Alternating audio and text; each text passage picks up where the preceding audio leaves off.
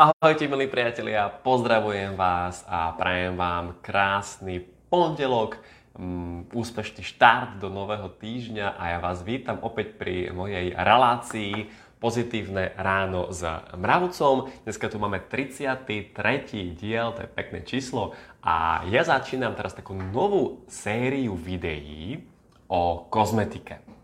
Takže máte sa na čo tešiť, hlavne dámy, ale aj páni, keďže sám ja som uh, muž, takže, takže venujem sa tomu a určite má to nejaký zmysel to študovať, pretože zoberte si, že mnoho ľudí skúma a študuje, čo obsahuje ich strava, ich jedlo. Dneska sme už tak pokročili ako spoločnosť a verím, že to robíte aj vy, že študujete zloženie vašich potravín, ale študujeme zloženie našich kozmetických výrobkov, ak áno, tak klobúk dole a pokračujte v tom, čítajte etikety, ale mnoho ľudí to nerobí. Zoberte si, že také isté chemikálie, ktoré sa nachádzajú v stráve, tak nachádzajú sa aj v kozmetických výrobkoch. A ja si myslím, že to je dosť podceňované a nedávame tomu veľký význam. A práve v kozmetike sú o mnoho nižšie regulácie, čo sa týka používania škodlivej chémie, ako v potravinách.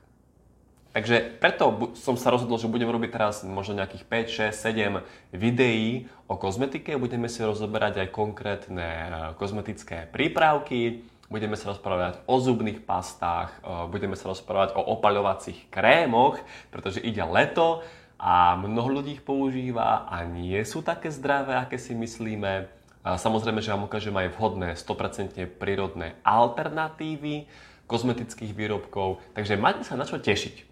A toto dnešné videjko je také úvodné do tejto problematiky a chcem vám povedať také nejaké fakty, ktorými vás možno povzbudím k tomu, aby sme tej kozmetike pripisovali väčší dôraz a študovali ju.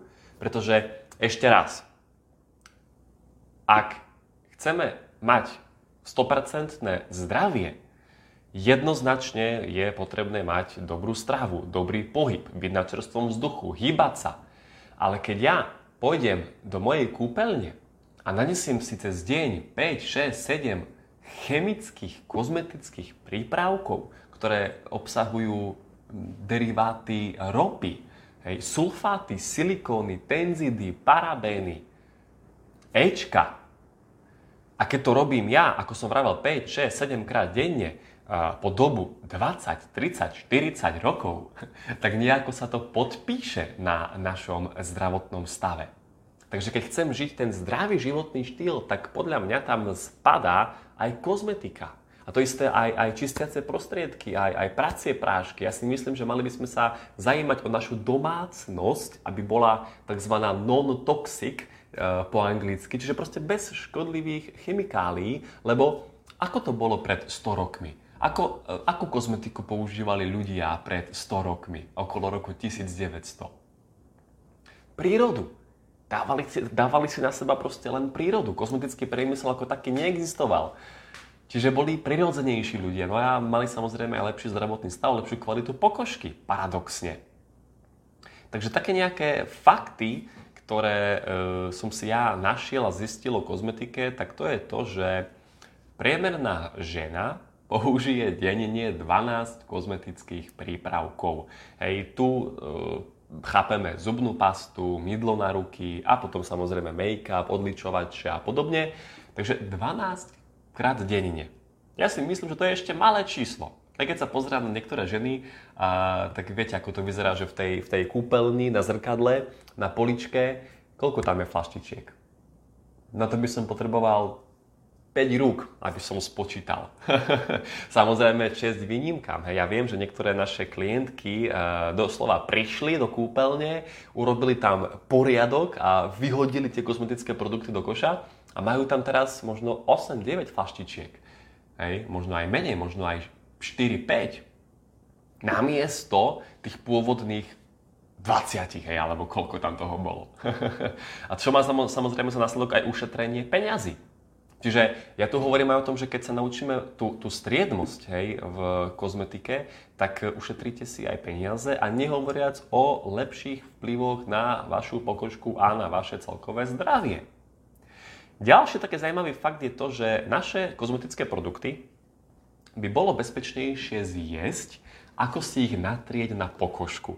Toto hovorí internet a mne to dáva zmysel, preto, pretože keď ja zjem nejakú potravinu, kde je toxická chemikália, tak moje telo má schopnosť zapnúť tú obrannú funkciu, keď som to zjedol a povedzme sa pozvraciam.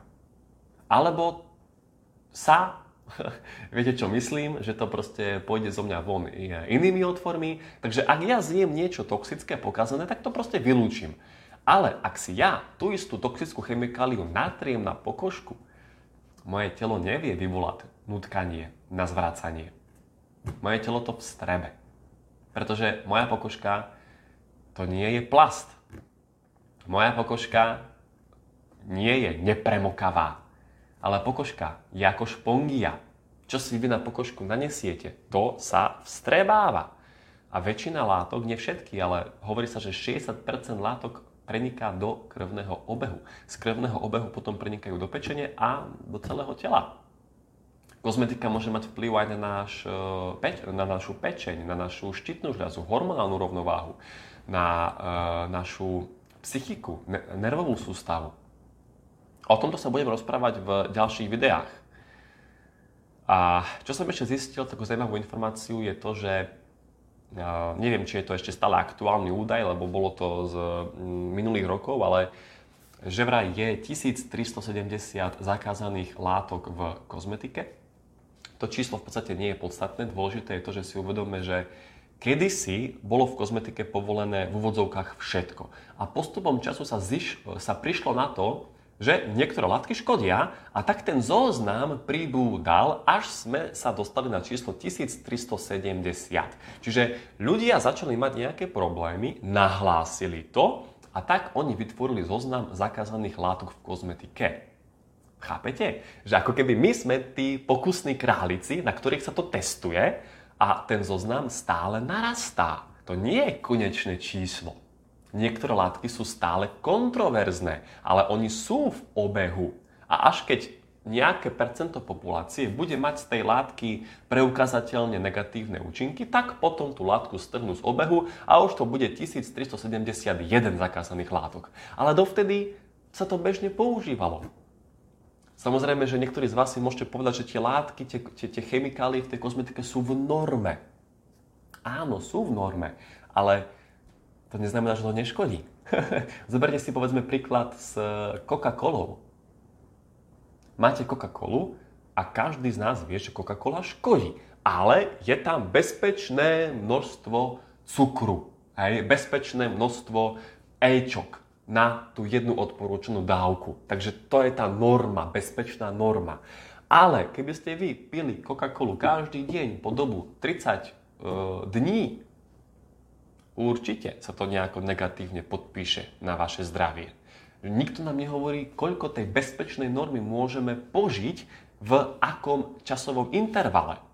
A to isté platí aj s kozmetikou. Tam sú tie ingrediencie v nejakej bezpečnej norme na ten daný jeden produkt a odporúčanú dávku, ale kto nám hovorí, koľko si toho ja môžem naniesť za deň a za akú dlhú dobu. A koľko ľudí používa teda ako dlho ľudia používajú zubnú pastu, mydlo, deodorant? Celý život. Celý život. Niekoľkokrát denne. A také isté chemikálie sú aj v tej zubnej paste, aj v deodorante, aj v mydle. Takže my sme tie akože v úvodzovkách bezpečné normy niekoľkonásobne prekročili. Ale toto platí aj v rámci stravy. Hej? Nie iba v rámci kozmetiky, ale aj v rámci potravín. Takže priatelia, takto by som nejako ja uh, ukončil toto dnešné video, taký úvod do problematiky s názvom chemická kozmetika a škodlivá kozmetika. No a v ďalších videách ja vás pozývam na takéto moje ranné vysielanie 8.30 pozitívne ráno s mravcom. Budeme sa rozoberať o konkrétnych škodlivých látkach, budem vám hovoriť, že čo oni spôsobujú a budeme sa baviť aj, ako som vrával, o zubných pastách, opalovacích krémoch a ukážem vám samozrejme aj tú vhodnú alternatívu, čo používam ja, čo odporúčam aj vám, že čím nahradiť uh, kozmetiku a čo si nanášať na pokožku. Ja ešte vám chcem pripomenúť, že vo, v, v stredu 15.3. 18.00 budem robiť v Bratislave prednášku o systéme zdravia. Mám tam ešte nejaké posledné jedno, dve voľné miesta, tak ak chcete, napíšte mi a môžete sa zúčastniť. A okrem toho prajem vám krásny štart do nového týždňa. Užite si pondelok, vykročte tou správnou nohou a ak máte nejaké otázky, samozrejme napíšte mi do komentára, budem na to reagovať a počujeme sa teda pri ďalšom videu zajtra 8.30 pozitívne ráno s mravcom. Ahojte, čaute.